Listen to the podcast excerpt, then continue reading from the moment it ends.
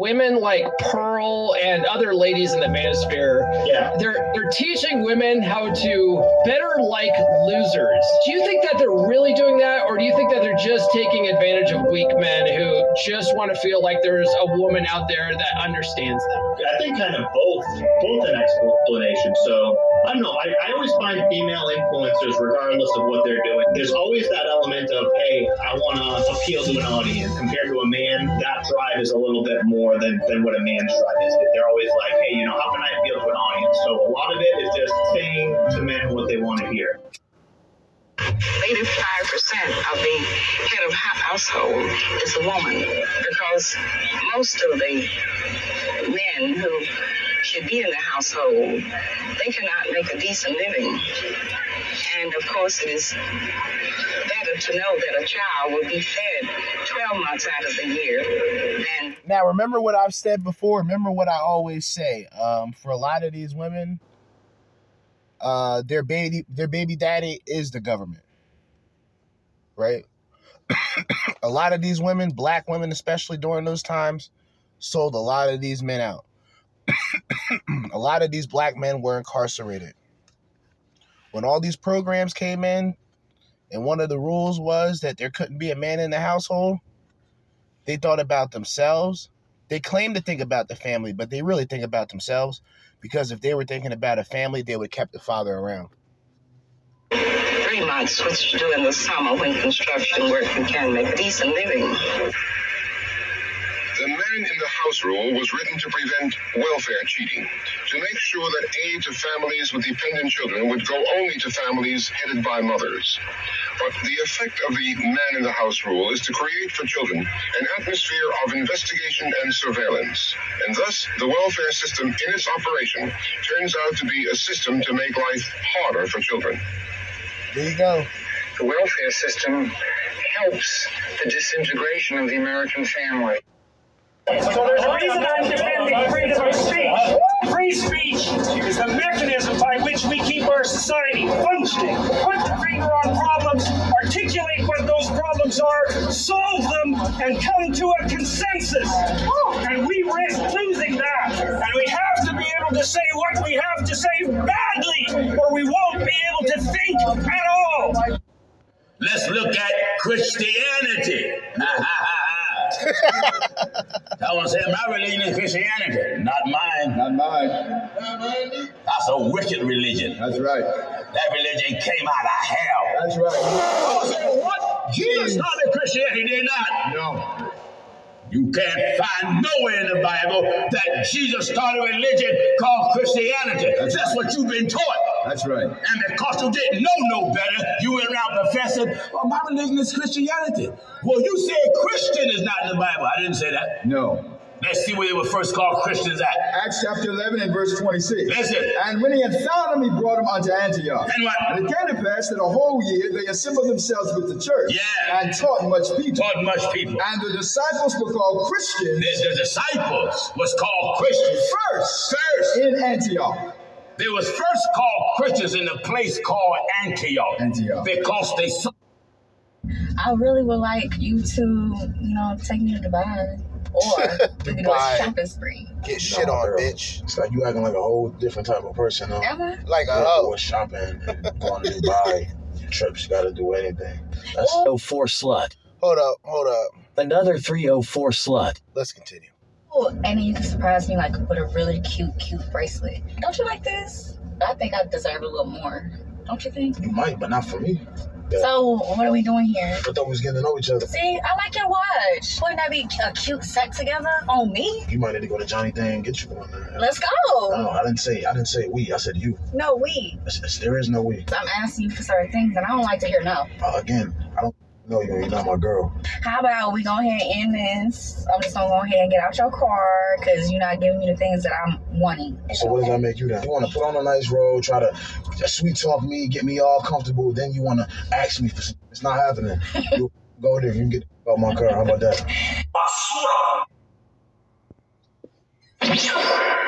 This is a disclaimer. The Crimson Capsule Chapel is a podcast about awareness and self-development. Do not listen if you are weak-minded and easily offended.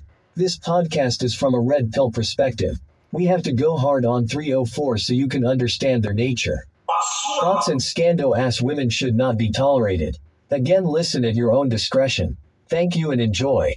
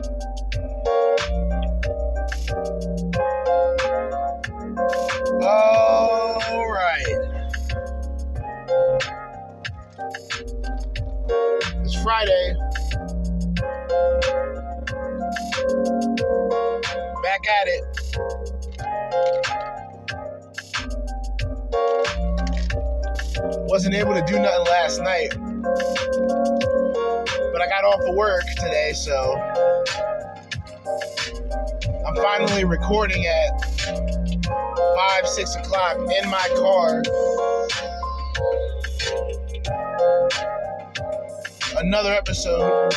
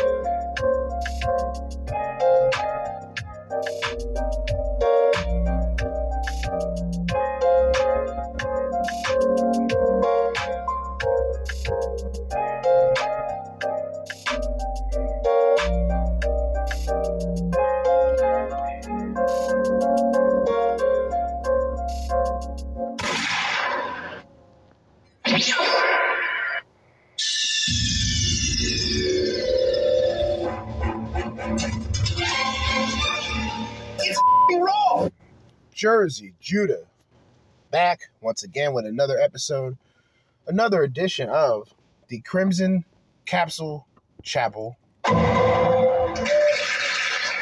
right. On this episode, let me close this fucking sunroof real quick. sixty-one fucking degrees. It's March, guys. Go figure. sixty-one fucking degrees. Can you believe it?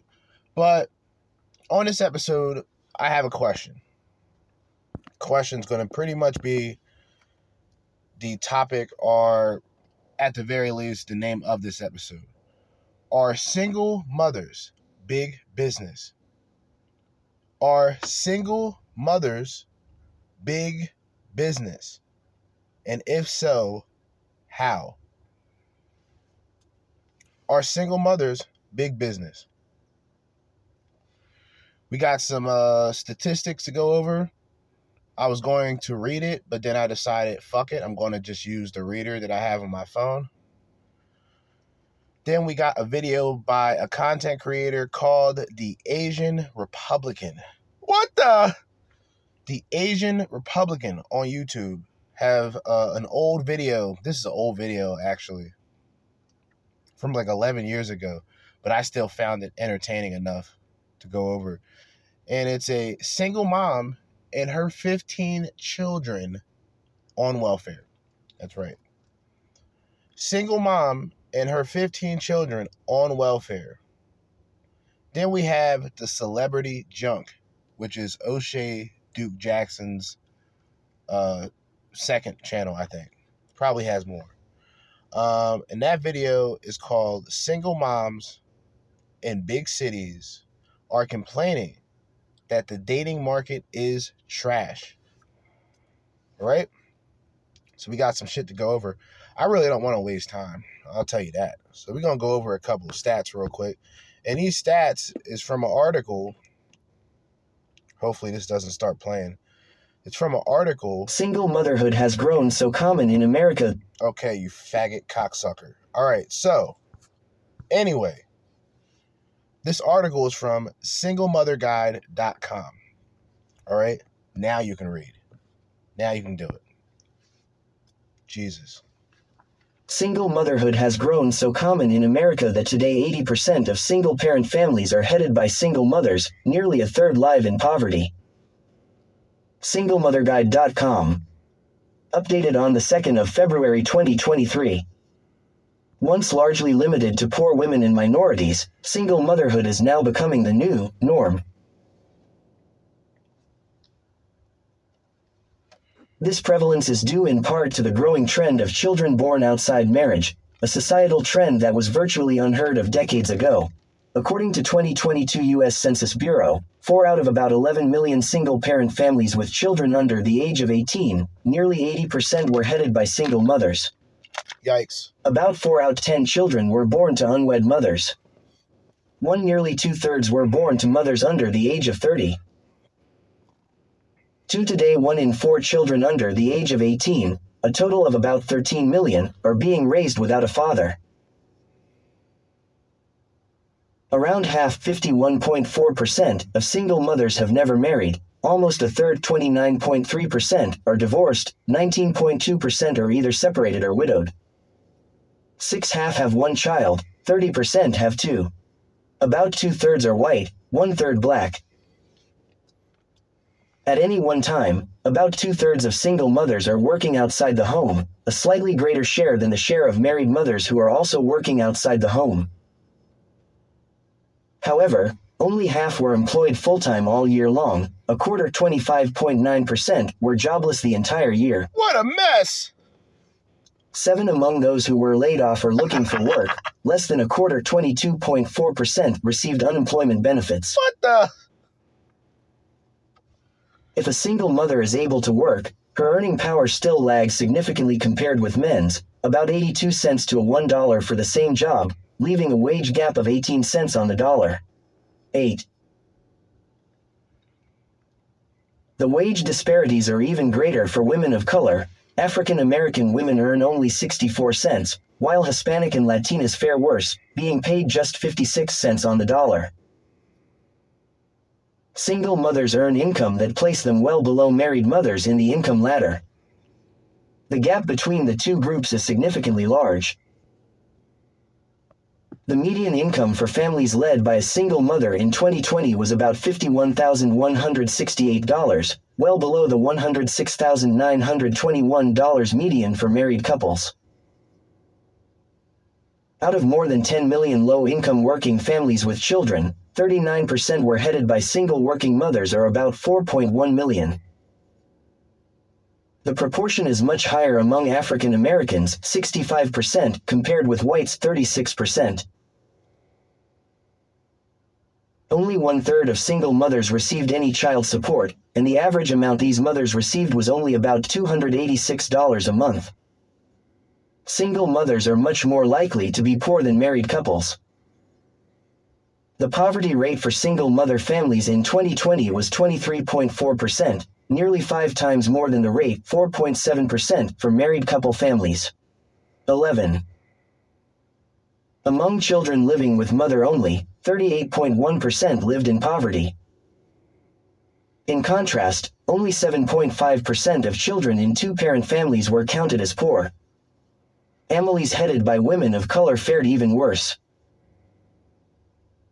Nearly two in five, thirty-five percent, of black female-headed families lived in poverty, Hispanic thirty-four percent, white twenty-six percent, and Asian twenty-two percent. What the? Among all other ethnic groups, Native American female-headed families with children had the highest poverty rate. More than two in five, forty-three percent, lived in poverty. Almost one-third, twenty-four point three percent, of single-mother families were food insecure, twelve about one-ninth, eleven point seven percent used food pantries, one-third spent more than half their income on housing, which is generally considered the threshold for severe housing cost burden. Families headed by single mothers are among the poorest households. More than a third lived in poverty, and as such, are extremely vulnerable to homelessness. Aye, aye, aye. Among all homeless families nationwide, about two-thirds, sixty percent, were headed by single women with children, representing twenty-one percent of the total homeless population. Nearly half were African Americans, forty-nine percent. Yikes. A majority, sixty-two percent, of SNAP households with children were single-mother households. Yikes. Only eleven percent received cash benefits from TANF. Mm. Though a small percentage, they represent more than ninety percent of all TANF families. Mm. Among children with single mothers, thirty-eight percent get food stamps and sixty-two percent don't. Roughly two-thirds received free or reduced-price meals. Only eight point five percent of children in single-mother families received TANF. thirteen. Even for those who did receive assistance, the amount was far less than the minimum they'd need to, to stave off hardship, like hunger, homelessness, and utility cutoffs. Aye, aye, aye. Aye, aye, aye. TANF benefit levels for a family of three, as of twenty twenty, were less than thirty percent of the poverty line in thirty-three states and the District of Columbia, and above fifty percent in none. Single mothers often spend over half of their income on housing expenses and a third on child care, leaving them with less money for educational expenses. Without financial aid, single mother students have little or no means to contribute financially to their educational expenses. One-third graduated with a college degree, while one-sixth had not completed high school. The majority of single mothers in the United States are separated, divorced or widowed, and they work more hours and yet have higher poverty rates than single mothers in other high-income countries. This is due to the fact that many employed single mothers are earning poverty wages. About forty percent of U S single parents were employed in low-wage jobs and often had no access to paid leave. So, there you have it. Yikes. Ay, ay, ay. So, back to the question of this episode, right? Are single mothers big business? And if so, how? The answer is yes, single mothers are big business. To the government, via welfare. L B J knew what the fuck he was doing. Lyndon B. Johnson knew what the fuck he was doing. Okay? And he was talking about what his plans and what, what opportunities, little handouts that he was giving to blacks during that time. He said those niggers are going to be voting Democratic for the next two hundred years. Hasn't been two hundred years yet, but he's been um, pretty accurate, unfortunately. Welfare is by far the biggest business when it comes to single mothers by the government. But let's go into the video portion of this episode. I don't know which video is going to pop up first, but we got, once again, The Asian Republican. Single mom and her fifteen children on welfare. And we have the Celebrity Junk with single moms in big cities are complaining that the dating markets is trash. All right, so let me get rid of that voice app. Let me go on this playlist here. Where the fuck are we? Oh, here we are. No, that ain't it. Did I set this up? Yeah, I did. What the? Good evening, I'm Keith Bates. I'm Gail Searins. Thank you for joining us this evening. One mother and twelve young children. They have no food, no clothes, no shoes, and no place to go after getting evicted. The Tampa... What a mess! uh, I'm not laughing at the children. Um, it's just the situation. Um, but yeah, let's continue. Mom says she's asked for help, but to no avail.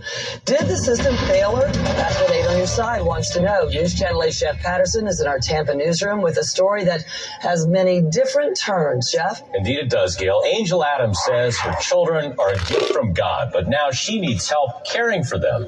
Adams is blaming the Hillsborough County Sheriff's Office Child Protection Team and others for her problems. In my case, it has been in my life six months, and I'm homeless. thirty-seven-year-old Angel Adams blames the system for her problems. A system of... It has the nerve to have the name Angel. You know where, you know we're at the end times. This is some wicked shit. Social service agencies trying to help her. Adams has fifteen children, twelve who are now living with her in this small motel room. While we were in the room, the children had no food available, no shoes, and Adam says they haven't had a change of clothes in more than three days.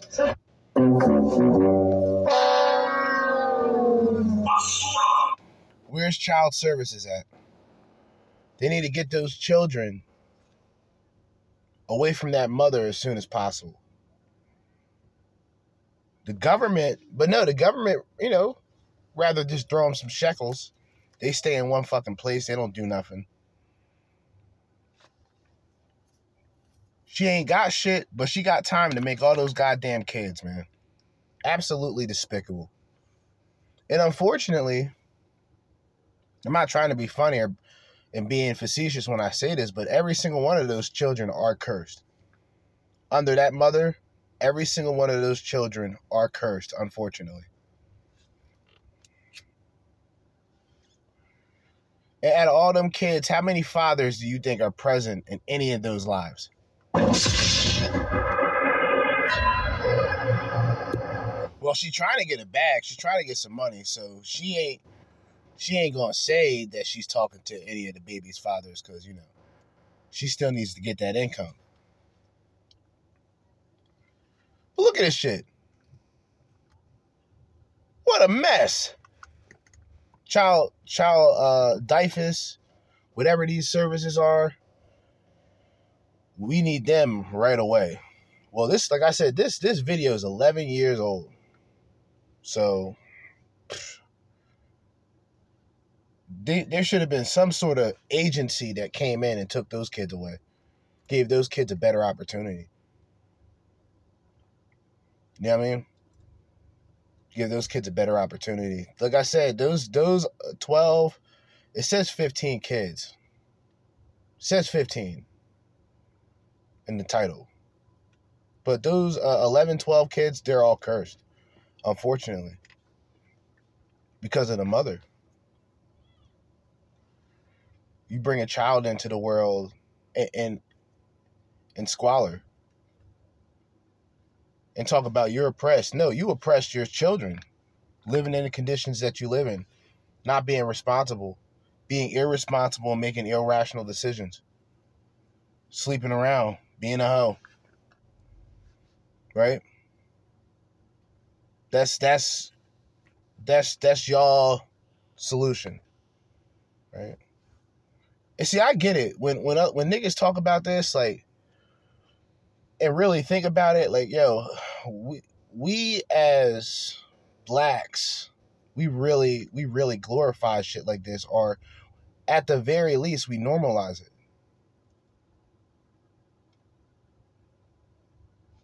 Over over three kids, let alone eleven, twelve kids. No shoes, nothing to eat. And this woman complaining for handouts. This is the type of shit where if whites looked at this and made fun of it and laughed, I I would probably join them. Respectfully, I would probably join them. This is some stereotypical shit right here. A concerned employee of the motel called us after seeing her plight. Landlords recently evicted Adams and her children from this Tampa apartment after discovering she was living there with her twelve children. The kids...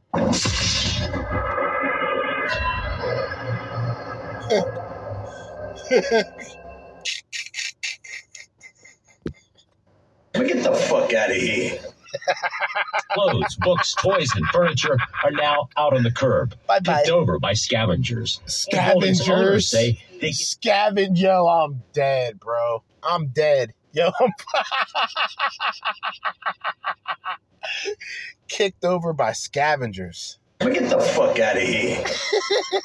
Ample warning to Adams. Warnings they say she chose to ignore. We tried to help them, and, oh. and, and um, oh, no. I think several other agencies, you know, with the paying of her rent and the paying of her utilities and stuff. No, no, no, no, no. Y'all should have stepped up and took those kids away from that life. That's what y'all should have done. Leave that bitch where she at. She made those fucking irrational decisions. The children shouldn't have to grow up like that. It's so like I said, we didn't, these these children don't ask to be in this world. In a lot of cases, in a lot of circumstances, irrational women making irrational decisions, out-of-pocket behavior, and this is the result. Multiple babies, multiple baby daddies, no way of taking care of them. The man's the problem, the government's the problem, even though they'll get handouts and get everything from the government, who wants nothing more but to keep them where they're at. Motherfuckers really be talking about oppression and shit today. This shit really bothers me. Bitch can go out there and have multiple babies, have the government take care of every single one of them. And you know, a lot of these women, they take the money for themselves. Despicable. They take a lot of the money for themselves. They sit back and complain. Oh, well, if a real man was present, I wouldn't be in the situation I was in. Well, if you wasn't a dumbass and decided to suck and fuck the first person that gave you some attention, you wouldn't be in the situation that you're in, raising a bastard child. Let's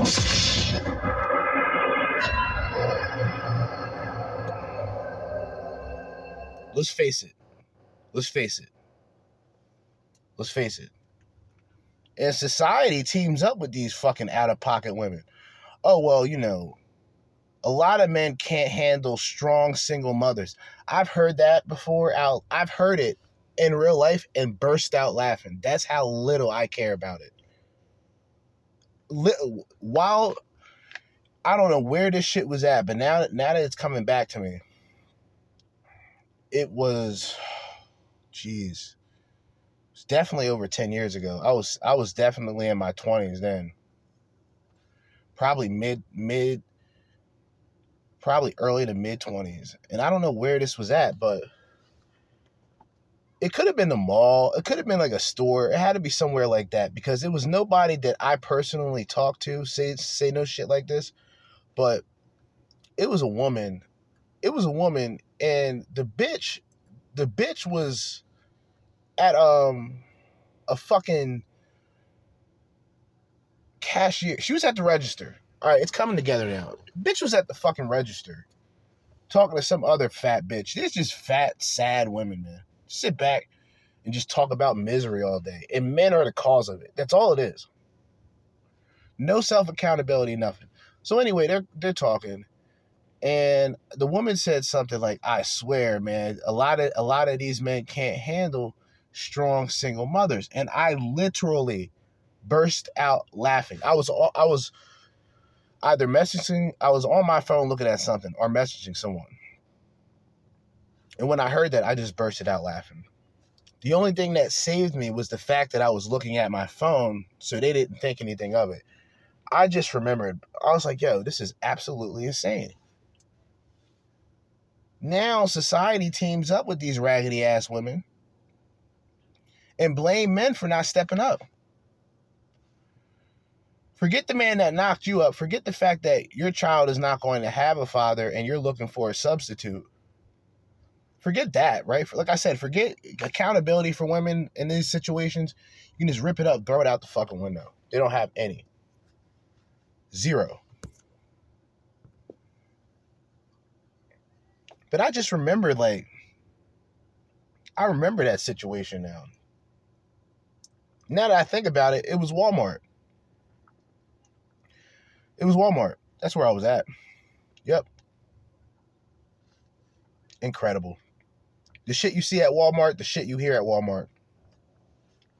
Um, you know, did more than their part. But Adams says her life didn't start to fall apart until social service agencies got involved. Eliminated. Her fiancé, Gary Brown Senior, the uh-huh. man who fathered ten of her fifteen children, oh. was arrested. And Adams says she was left with nothing. All right, so he fathered ten. I'll give him credit. I almost want to give the woman credit, too, but I'm not going to. So ten of those... All right, so, Jesus. So one guy is responsible for ten of those kids. Now, I made a reference earlier saying that I guarantee you there's a good chance that she has no contact with any of the fathers. Well, one father has, like, what? What was that, like, over ninety percent of the kids? That's fucking crazy. And he gets arrested. You know, these whites... They talk about these stories. They get a kick out of it. And I don't I don't consider them racist for finding this shit funny, because I find it funny. I watched one of my favorite movies last night. I'm sure a lot of you guys have heard of this movie. A lot of you guys will be surprised of what movie I'm about to talk about. The movie is called American History X. And like I said, it's probably, in my opinion... one of my favorite movies when it comes to the message of the movie. How everybody, anybody can have a second chance. Even the worst people on planet Earth, the Nazis, they are the worst people on planet Earth. Worse than the blacks, worse than M S thirteen, worse than the cartel, Nazis. Mass genocide. Okay? Auschwitz. Um, the concentration camps, the most wicked and evil people on earth. Whites, and this is what I don't get about these so-called, like, I mean, goose-stepping Nazi motherfuckers, right? You're in this country. You're in this country, the United States of America. Whether people want to admit it or not, probably just from my way of thinking, you know, the best country that I know of.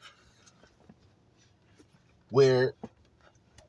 you'll pretty much see anybody and everybody in the United States of America compared to everyone else. But anyway, I forgot what the fuck I was even talking about. Something with the United States. Oh, well, fuck it. I'll get back to it when I think of it. Don't have any clothes. Uh, people been donating food just around here, just helping me out with food, and I don't have anything. We called the Department of Children and Families. If people are helping you out with clothes and food, how do you not have anything? I mean, what the fuck? Like I said, if if if if our government really cared, our government would have took the children away. As soon as possible. That child, that that mother is not fit to raise one child, let alone thirteen more of them, fourteen more, whatever the fuck. To see what they've been doing to help.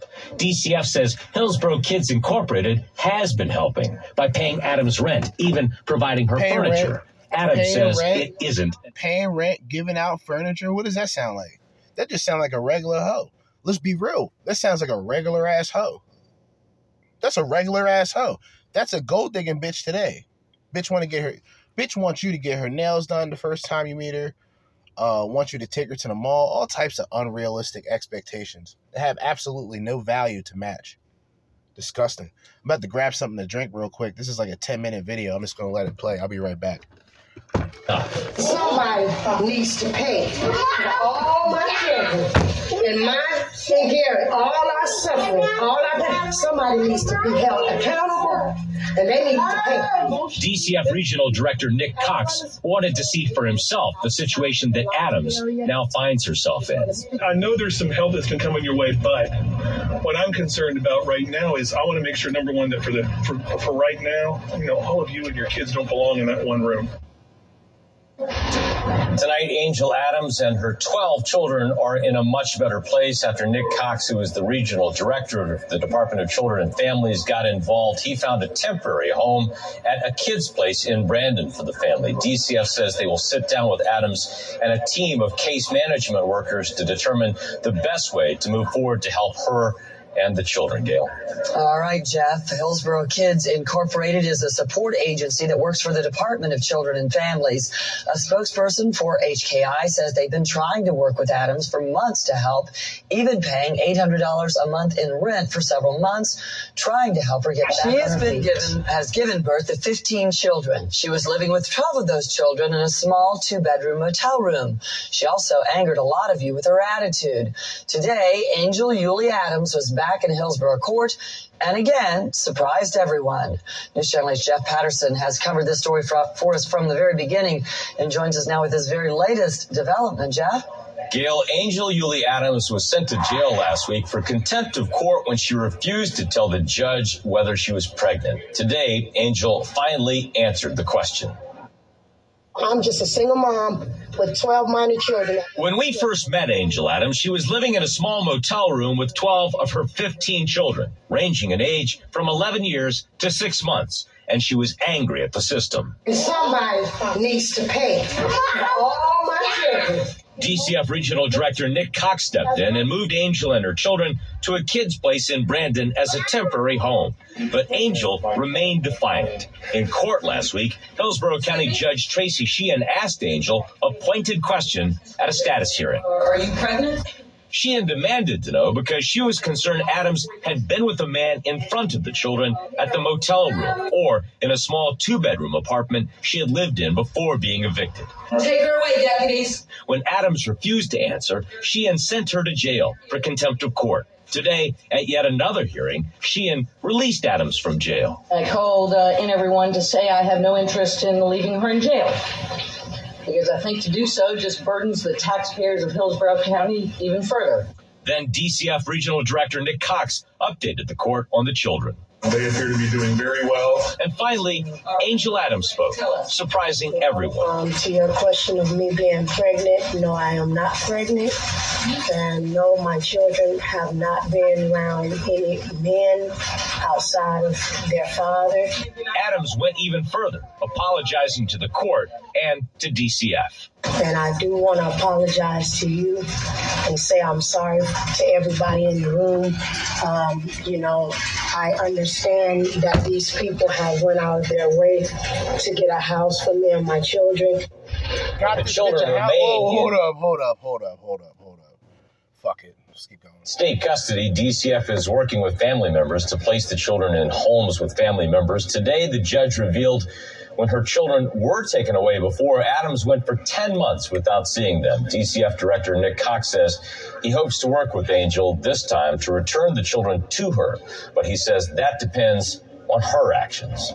In the Tampa newsroom, I'm Jeff Patterson. Well, News last Channel. Time Angel Yulee Adams was here at the Hillsborough County Courthouse, there was a shot at her kids getting out of a foster home. That's if a relative took them in, but it turns out that family member doesn't want to help her anymore. Wow. This Yellow East Tampa home is a place some family members say is big enough to house twelve kids. There was a chance that Angel Yulee Adams' one dozen children could get out of foster care and stay here with her brother Joe. On hard times when the state come in and, and the judge and D C F, they came in and brought a, a lot of mess, you know, and alle- different allegations against her. But before then, Angel was doing great on her own. Adams' sister, Mary Gibson, lives next door to Job and told us state authorities are being hard on the woman. I won my cases and I still don't have my children. She, we're tired. The family is tired. Just give us back our family. In courtroom three oh eight, Judge Tracy Sheehan might have made... You got to be realistic and you got to be harsh about this situation, right?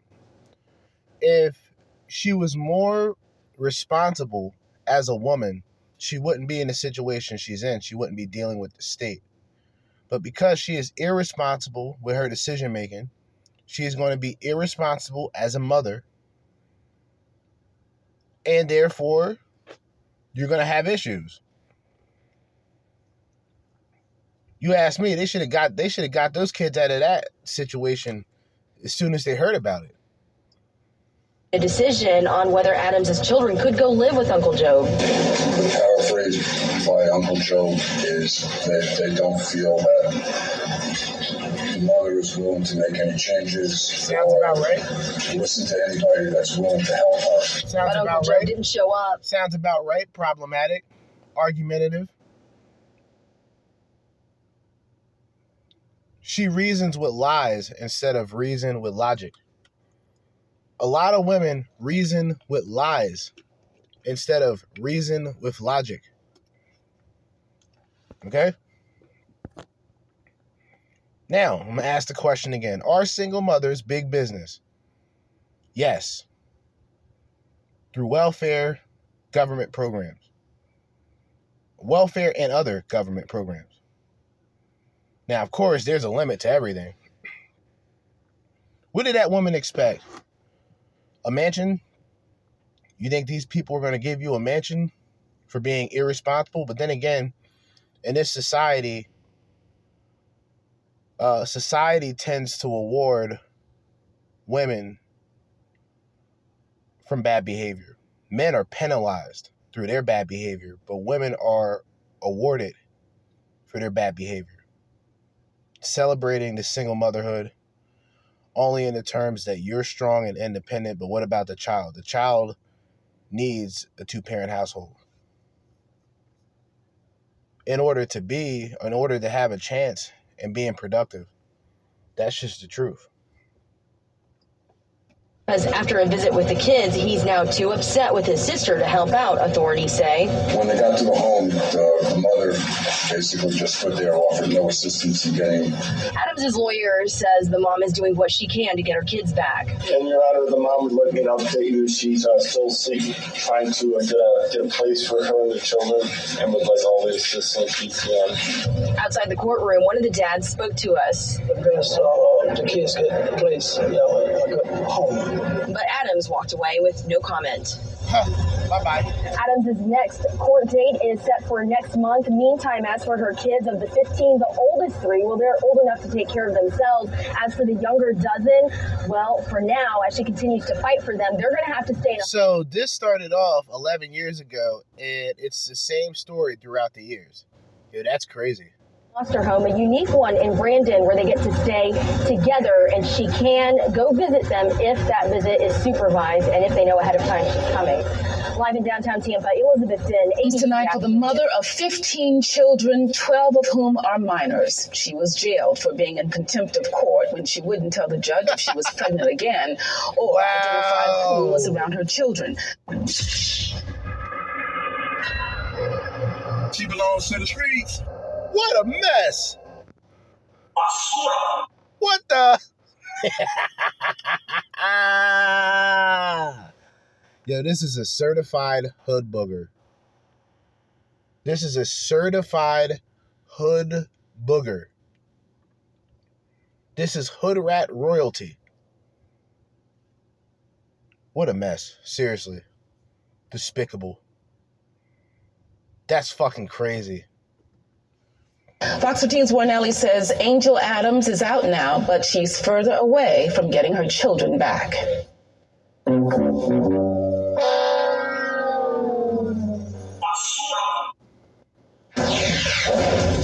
The last time we saw Angel Adams, she was getting out of jail on contempt charges. The judge releasing her because all twelve of her minor children are now in protective custody. I had no interest in leaving her in jail. Adams had already made headlines for lambasting social workers for not doing enough after they gave her thousands in assistance and arranged a new home. And now more trouble only a day after Adams' release from jail. Police had to be called. Deputies say Adams and her sister in front of the children became profane and abusive with shelter workers. Court papers say Adams got angry when a social worker referred to herself as the children's house mother. The judge repeated Adams' word. Associate your mama, and who the f- do you think you're having them call you mama? Is that what she said? My client denies saying that, Your Honor. The person in front of the kids? Well, it was back and forth. Yes, sir. Yes, ma'am. Then in front of a small army of social workers and lawyers, Adams hedged on visiting the kids in front of a psychiatrist. Your Honor, my client is just concerned that the more that she does, the more the department wants her to, to, uh, to do in order to get her children back. You know, it's always one more thing, Miz Adams. Uh, it's not like, let's make a deal over here. You don't want to visit. With our rules, you don't visit. Social workers, meanwhile, telling the judge they filed the paperwork to make Adams' two youngest children dependents of the state. Warren Ellie, Fox thirteen News. And deputies say Adams has been banned from the shelter where her children are staying. They say she and her sister... What a mess, man. What a failure, guys. What a failure. Seriously. What a mess. Another ex- another example, guys, of a female failure. Wow. Absolutely despicable. Government giving her thousands of dollars, government government offering to give her a house, and it's all bad. They should just take it all away. I know that sounds extreme, but I, I really came to a revelation. Our culture is being poisoned. But our culture has been poisoned by others that tell us what is cool and what is not cool. That is why you don't see, you know, a lot of intellectual blacks talk about what's really going on. When you got welfare and you know where welfare comes from, you know how it was put into place and what it was actually meant to do. It says a lot. You silence the black men by incarcerating them. Child support. Um, you know, welfare benefits. You get the man out of the household. The young boys are raised by their mothers. They identify with their mothers, so they become their mothers. They become emotional, unstable, weak, argumentative, problematic. Just like they mama. It's a, it's a, it's a goddamn shame. And you would think, well, the government's doing what they can. Yeah, but you got to understand the government, you know, they're not they're not for us either. Especially the black man, the black woman, sure. They'll give some handouts, second chances, fifth chances, twentieth chances. They go a little harder on blacks. But at the same time, you don't see a lot of black men in serious, problematic situations for the most part. As a single father, you don't hear about it a lot, but you hear about it a lot with women.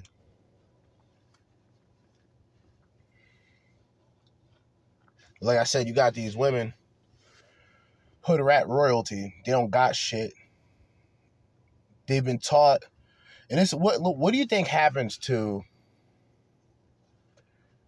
to those in terms where they're comfortable getting what they get? You think they want to get a job? You think they want to get a career? You think they want to do something better? No, because they're used to getting handouts. So every other opportunity they get into, whether it's a job or a school, they expect to get certain special treatment. And they realize it's the world, it's it's the real world, you're going to have to compete. And in a lot of situations, I'm not going to say every situation, because there are there are discriminations out there, but for the most part, it's made the best man win.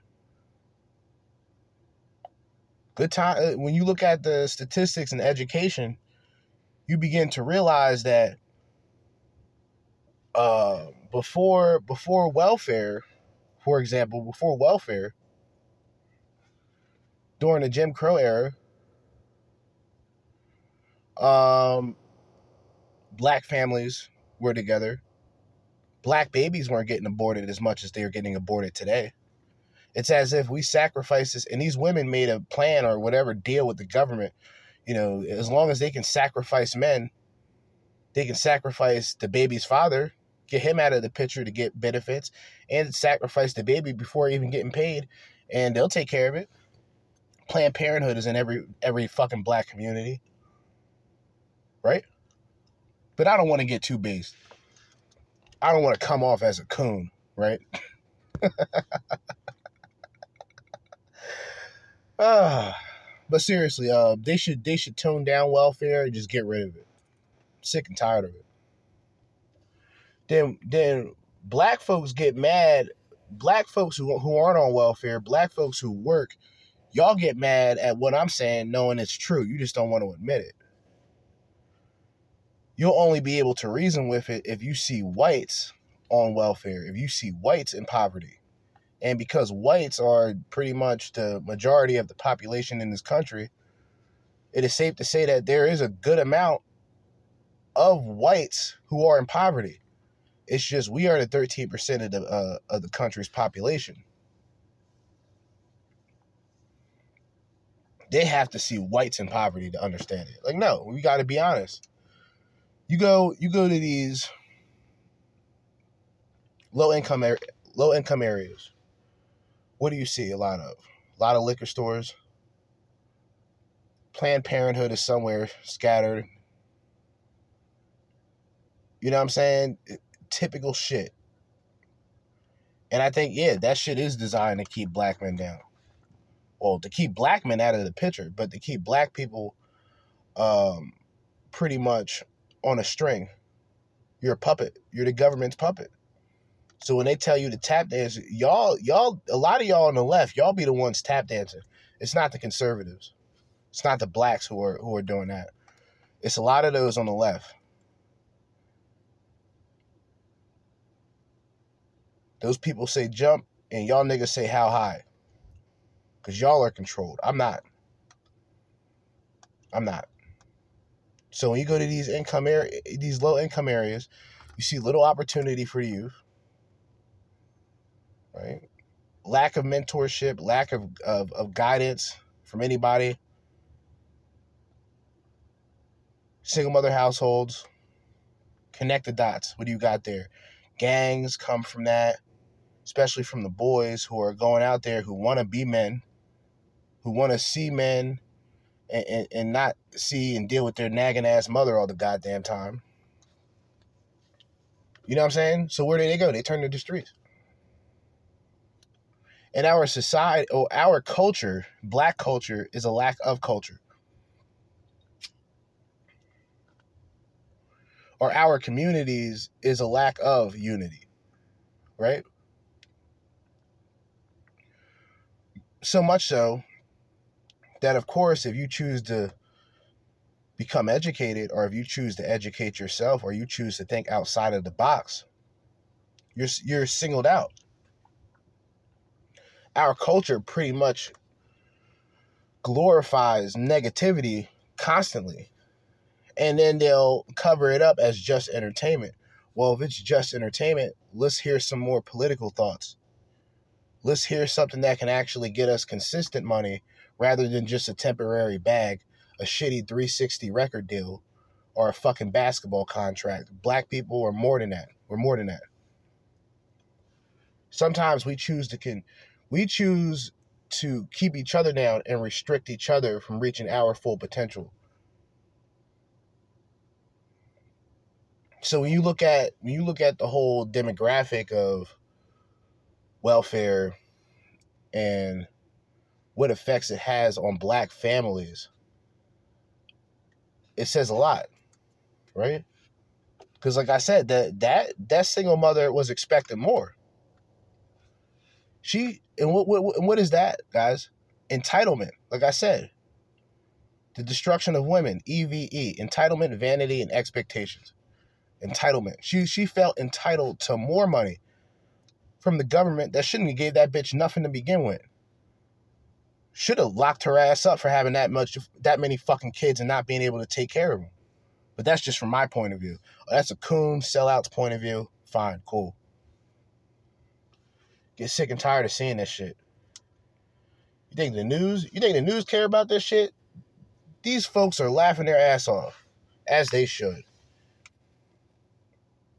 And these be the same people that say people, black black women and black people in situations like that will say a black man like me is a coon.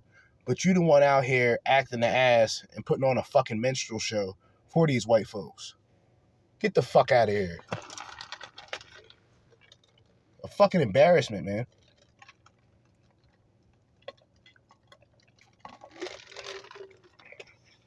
But like I said, the government make a business off of you, turns you into resources. But we're all resources in this country, but they really utilize you. They used you to destroy the black community. They used you to destroy the black family. Unfortunately. But anyway, let's move on to O'Shea Duke Jackson, a k a the Celebrity Junk, as he talks about single mothers complaining about the dating market. What's good, everybody? It's your boy, O'Shea Duke Jackson, back at it again with another episode of The Celebrity Junk. So guys, I have noticed a trend, especially in black social media sectors. Black. And I'll be specific, the dating people. Look, I gotta, re- I gotta, I, I, I, I came to this conclusion. Like I said, I mentioned this earlier. Now I actually remember what I'm talking about. I was talking about American History X, one of my favorite movies, right? Um, uh, Edward Norton. Uh, I think it's Edward Nor- Norton. Could be. You know, the famous curb stomp, you know, bite the curb type shit. It's a good movie. All right. You know, and it's a movie that's about redemption, right? And people from both sides of the track can redeem themselves, right? And can better themselves and become more open-minded and stop thinking one-sided. And it was, I was talking about the Nazis, right? Like, they're the worst people on the planet Earth, worst group of people. There's not one person that's going to disagree. That's the best part about it. I can say that to a Jew and he'll shake his head. Yes. I can say that to a black person. They'll probably say, yeah, you're right. Say that to a white person. Yeah, correct. Right? Nazis are the worst people ever. But there's a group of whites that um, still go along with this belief of, you know, Nazism. And my question is, how do you consider yourself a real American when you have a symbol? Well, for one, the, the swastika, I already talked about the origins of that, but you got a flag, you represent a flag, you represent a human being, Adolf Hitler, scum, right? And you still call yourself a real American. But then I said to myself, this realization from watching the movie again, because like I said, I watched, I saw that like as soon as I got home from work. So I watched American History X from like, I don't know, like eleven. And it made me think, like, you know, nationalism outside of color, and I've said it before, it's it's natural that if you're born in this country, you know, you should be proud of it with, with the opportunity that we have, regardless of who you are. But it's it's the color in terms of not not nationality, because if it's nationality, then we're all Americans. If it's nationality, right? If it's nationalism, we're just proud to be Americans. But when you add the color shit to it, then it gets out of pocket. Because really, if you think about it, white white supremacy, black supremacy, um, uh, white supremacy, black supremacy, uh, white nationalism, and black nationalism are both illogical. I'm going to say that again. Black supremacy and white supremacy are white nationalism and black nationalism is illogical. I'm going to explain why right now. So white nationalism, white supremacy, which are mostly skinheads and shit, how can you be a nationalist when you represent a regime that wanted to destroy the nation, which is the United States of America, and you represent Germany, the Nazis of Germany, the Third Reich? How can you consider yourself a nationalist? Now, blacks. Blacks in this country want to connect themselves to Africa so fucking bad without having any information of what country within the continent of Africa that they come from. So you got blacks in this country that say that they're superior, but they know nothing about the motherland of Africa. They know nothing about the, the slave trade in Libya. They know nothing about those things. So both, both if, if, if it's not nationalism, if it's not everybody as an American, then it's nothing. Then this is not the United States of America. The states can never be united. The people can never be united. If you're taking something from another continent that you've never been to, the whites, European Americans, and I said, if people use African American, then I'm using European American, right? But like I said, that it all it makes perfect sense, right? So white nationalists believe that, you know, the whites are superior, pretty much eugenic, um, Adolf Hitler-esque type of rhetoric, right? Um, anti-Semitic, um, anti-anti-white, if that makes sense. Anti-anti-white. That's what they represent. But they don't even have their real thoughts because their thoughts come from Adolf Hitler. And then you'll have the blacks, black nationalism, black supremacy. With them, it's about Africa. It's not even about them acknowledging themselves as Americans. They want to get rid of their quote-unquote slave name. So it's all two groups of people on two completely opposite sides that both use ideology or belief systems from a continent outside of the United States of America, but consider themselves nationalists and superior in the country. Make it make sense.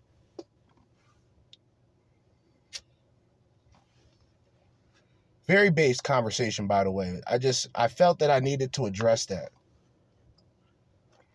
Of the black social media sector. The black. If you go to places like Facebook or Instagram or even in YouTube, you will see primarily black women, uh, usually those who are over thirty or thirty-five or even forty, complain about the dating pool in their respective cities.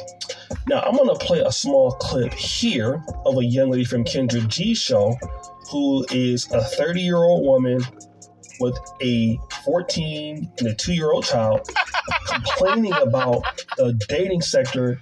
fourteen-year-old and two-year-old. thirty. Complaining about men on a dating app. And you have a fourteen-year-old and a two-year-old.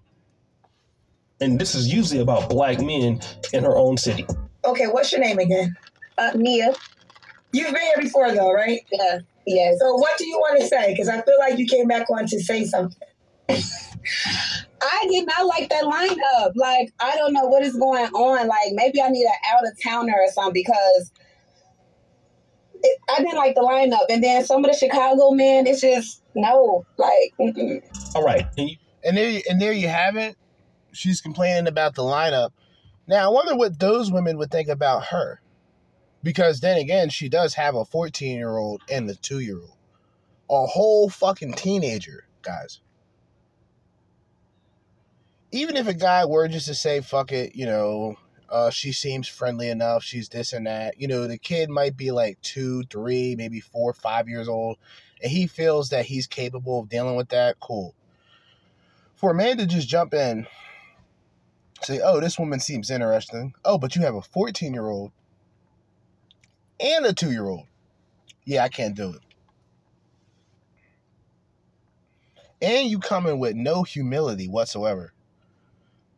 No accountability, no humility. Not self-aware of anything going on. besides the wonderful fantasy in her head, she's still looking for, you know, six-figure nigga. Disgusting. Heard that. Most women that are single moms are also saying it. But I want to deal with this particular screenshot of this young woman. Um, we'll blur her name out. And she says this.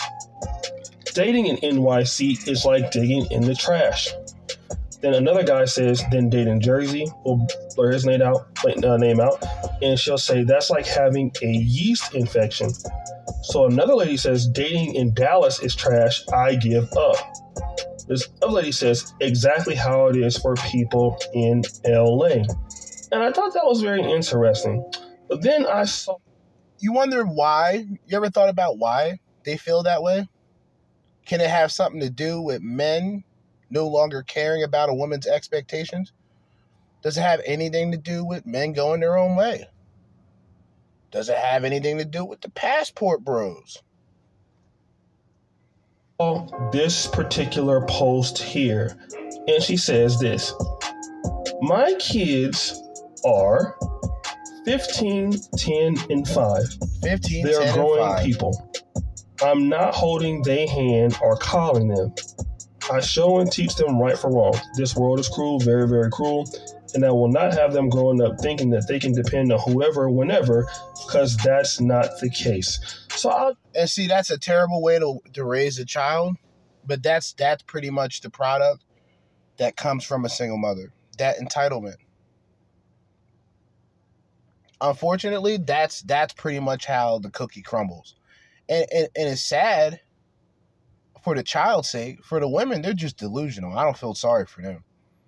They they just have to live with the irrational decisions that they've made. The child, uh, that's a fucked up situation. Let's deal with that. Right? And so, again, this person, this particular person, has the unmitigated gall to call the dating pool trash when this person has a child, fifteen, wow, ten, five, okay? Now, that doesn't make them a bad person, and it doesn't make them trash, but we can assume that these kids are at least by two different people, okay? So if you're a single mom and you have three kids, by two different or even three different guys, and then you complain about the guys in the dating pool being trash, then what does that really tell me? Guys, it's very simple what it tells me. It tells me that these women actually believe that are in these same situations that they have a lot to offer guys and that they are settling for less. That's right. They don't believe that having children or being over a certain age, that, you know, that's that's inconsequential. That doesn't relate to them. They're exempt from that. But the case is, that's not the truth, right? And it goes to show you that women don't really understand where where they are relative, you know, relative to others in the dating market and what other men really think about them as far as self-awareness. I already mentioned it. Self-awareness. They're delusional. They're delusional. It's not even... The fact that they have kids, right? And they still expect to find a guy that they were looking for before the kids, that should already tell you. They're not aware and they don't care. They don't care about being aware. They live on a fucking fantasy.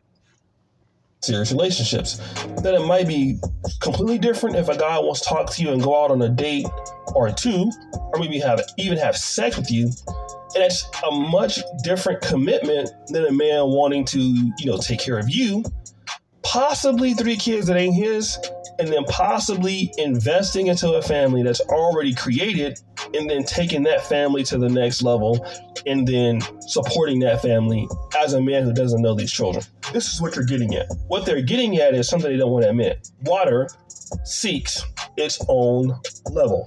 Unfortunately, that is the case, and many people don't like it. I, I get it. But the people who do the most complaining about dating pools and trash being in the dating pools, I'll tell you who those people typically are. Those are the people who may be the trash themselves. And the thing is this, while women are calling people trash in the dating pool, you've never asked the other side what they think. Primarily black men, because when they're saying trash in the dating pool, they're not talking about white people.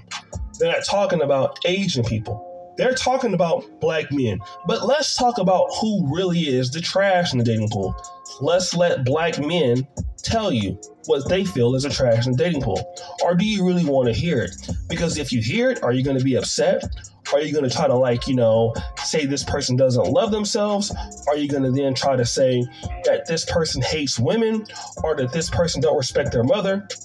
What are you going to say when you hear the other side of the story of a man who meets a woman with four kids by four different men, and she may be like, you know, I don't know, like three hundred pounds, and she works at Amazon, and they live with their mom.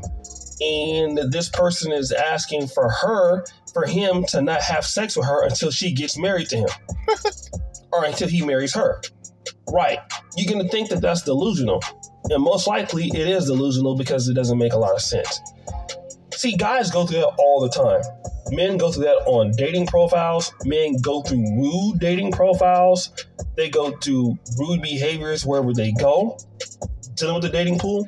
And this is why you have so many guys who don't even deal with the dating pool in America anymore. If they can get away, they're going to different places. Passport. Some guys are going to Dominican Republic. Some guys are going to Colombia. Some guys are working on their skills so they can just afford to go to Colombia or somewhere else. Because the reality is that the people who are calling people trash in the dating pool are more than likely to be the trash themselves. The ones who complain about the dating pool are probably the ones that are who is the trash or who is the trash themselves. Why? Because this is what they can get. If you keep running into trash, it is quite likely the reason why is that you're attracting those kind of people. There you go. Because the guy... You are... what you attract. I've, you are what you attract.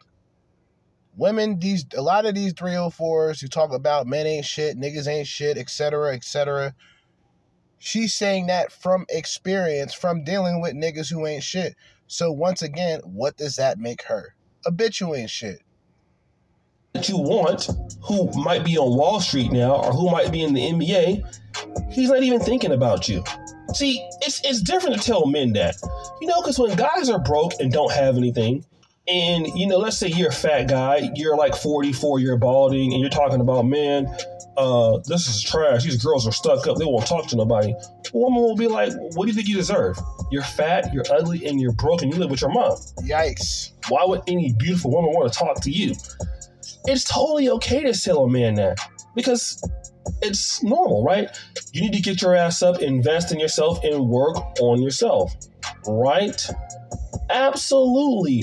It is completely okay to tell a man that. It's just some, it's just much different if the reverse is true. If you're a woman that, you know, might not be as desirable as you think you are, and the, when the rabbit has the gun... That's eighty percent of women. That's that's eighty percent of the women who chase the twenty percent of men. It's now considered hate speech. That's just a situation. A lot of women are not even looking to give guys a chance that might be there because they're calling all of them trash. And there might be some guys who are not trash, but because those guys are not who you think you deserve, they're trash. Well, those guys might even be better than you. And you should be lucky for some of those guys who might actually care about you and actually might have something going on and might actually give you a chance. It's not selling for less. That guy actually probably you don't even deserve to talk to him.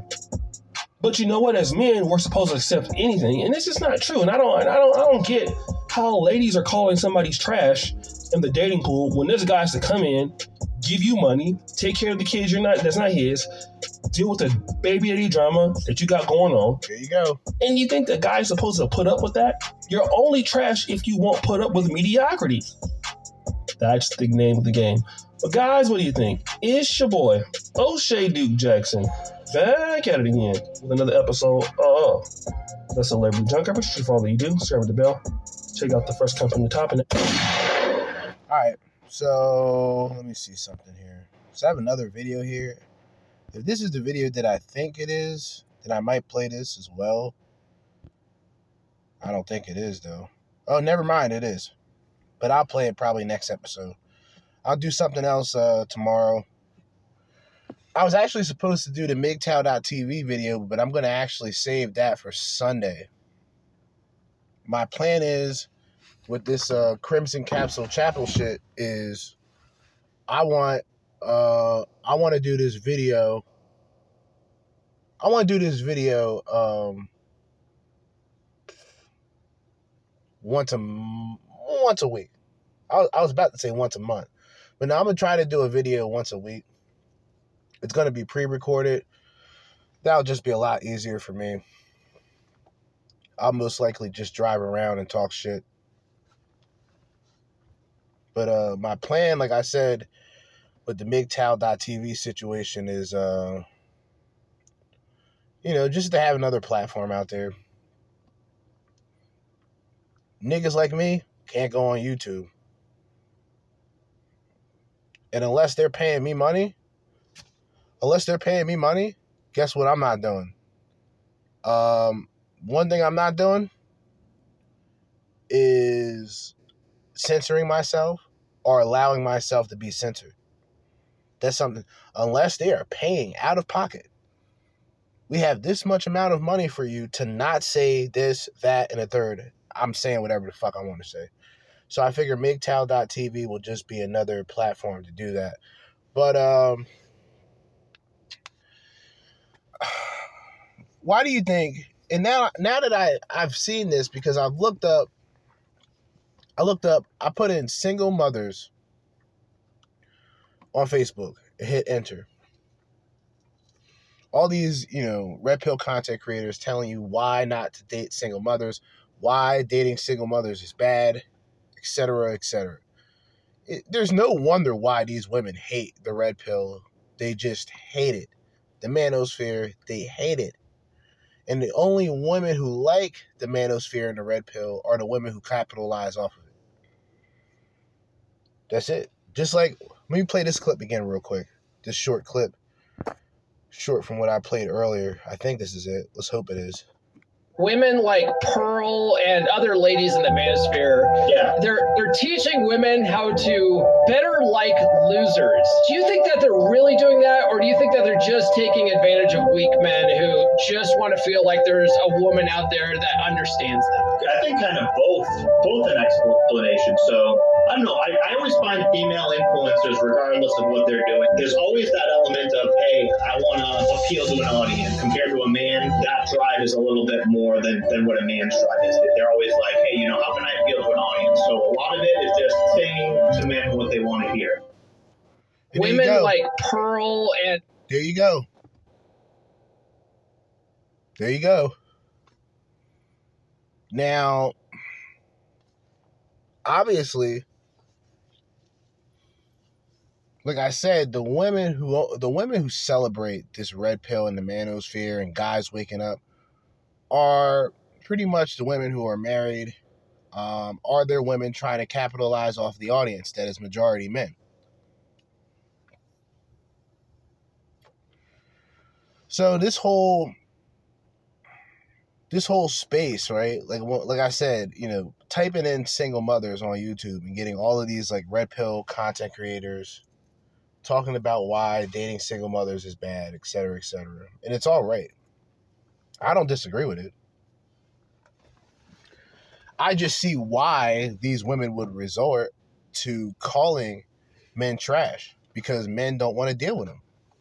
You're a single mother. Why would a man really come in and be willing to take care of you and your child? Like, why, why would he sign up to that? Or why would he sign up for it unless he's completely desperate?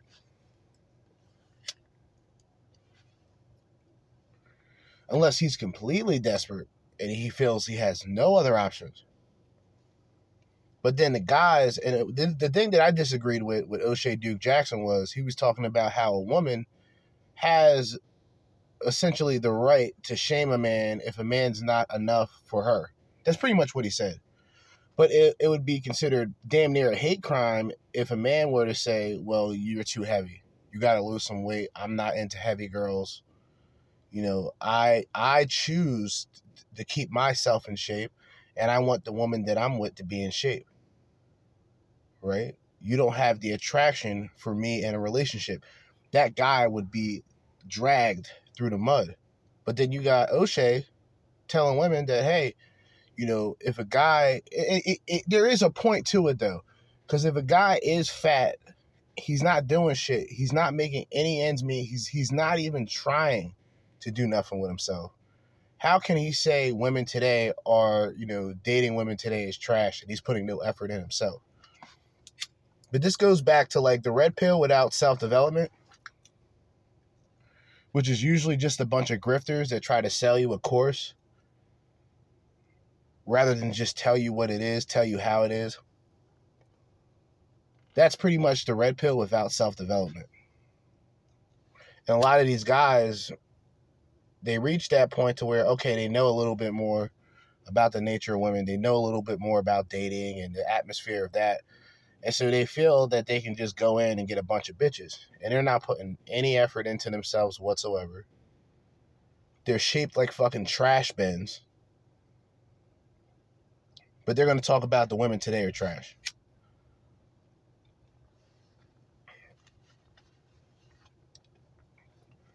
I think the whole quest for bitches via the red pill, that's more from the P U A side of things.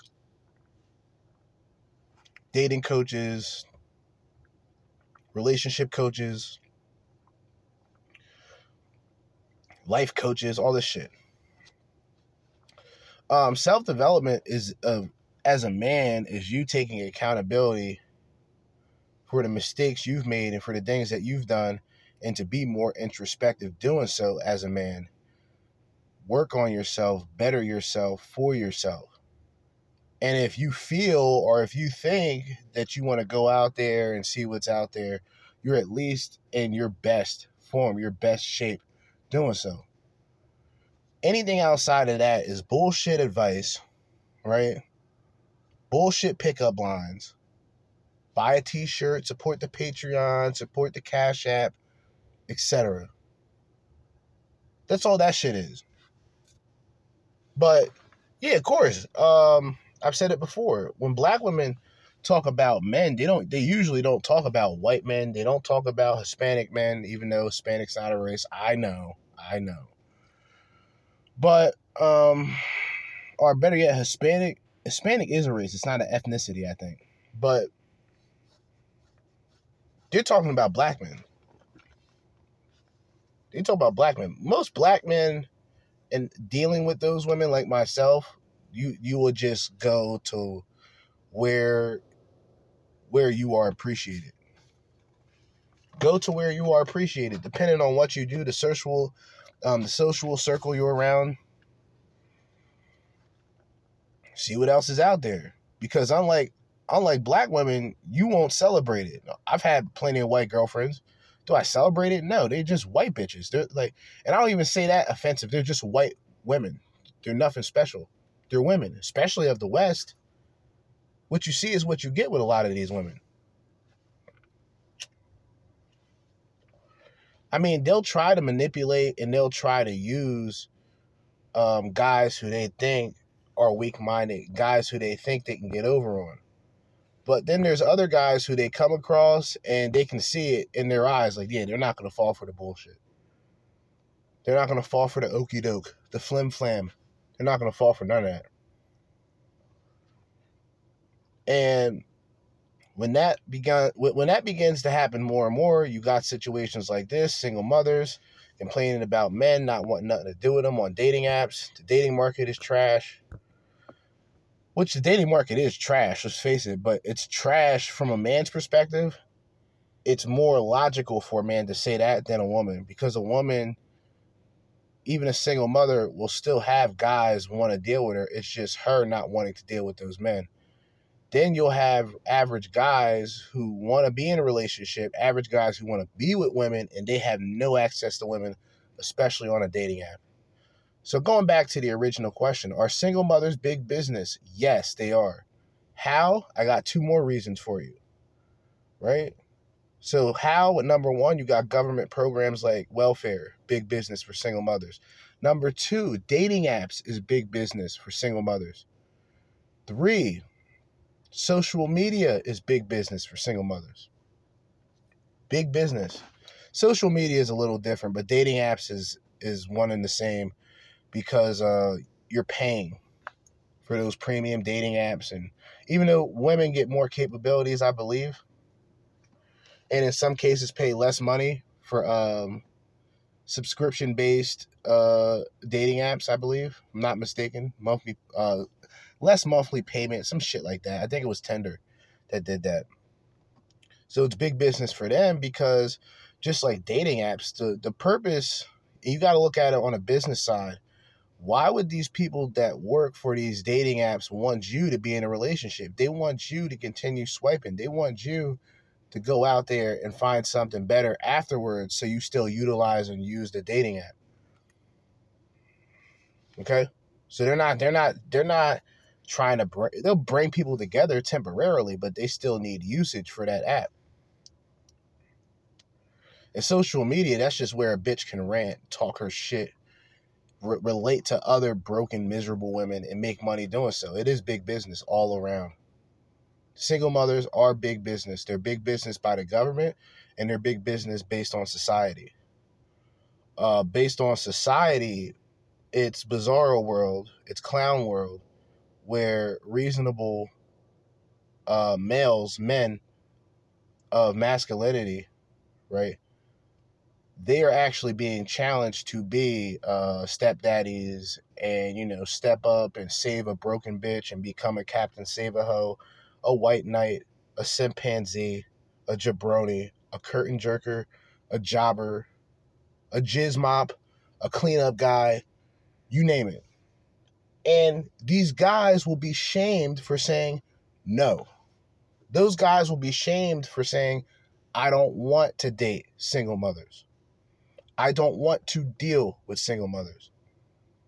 Those men are shamed for that. So society, when it comes to quote unquote big business in this sense, it's like, it's, it's the matriarchal aspect of our society. It's the fact that, you know, women rule the world and, um, you know, men are obsolete and all this other shit that women can come up with, it can be backed by society.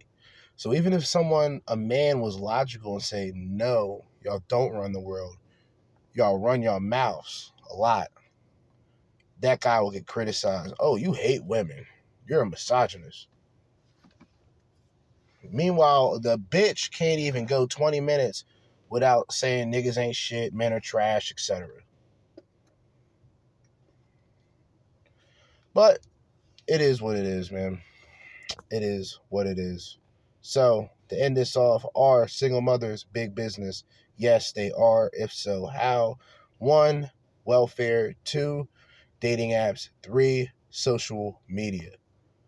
But as I always say, it's seven right now, so it's technically the end of another day. So in the meantime and in between time and until next time, Jersey Judah with another edition, another episode of the Crimson Capsule Chapel. Signing out. Peace.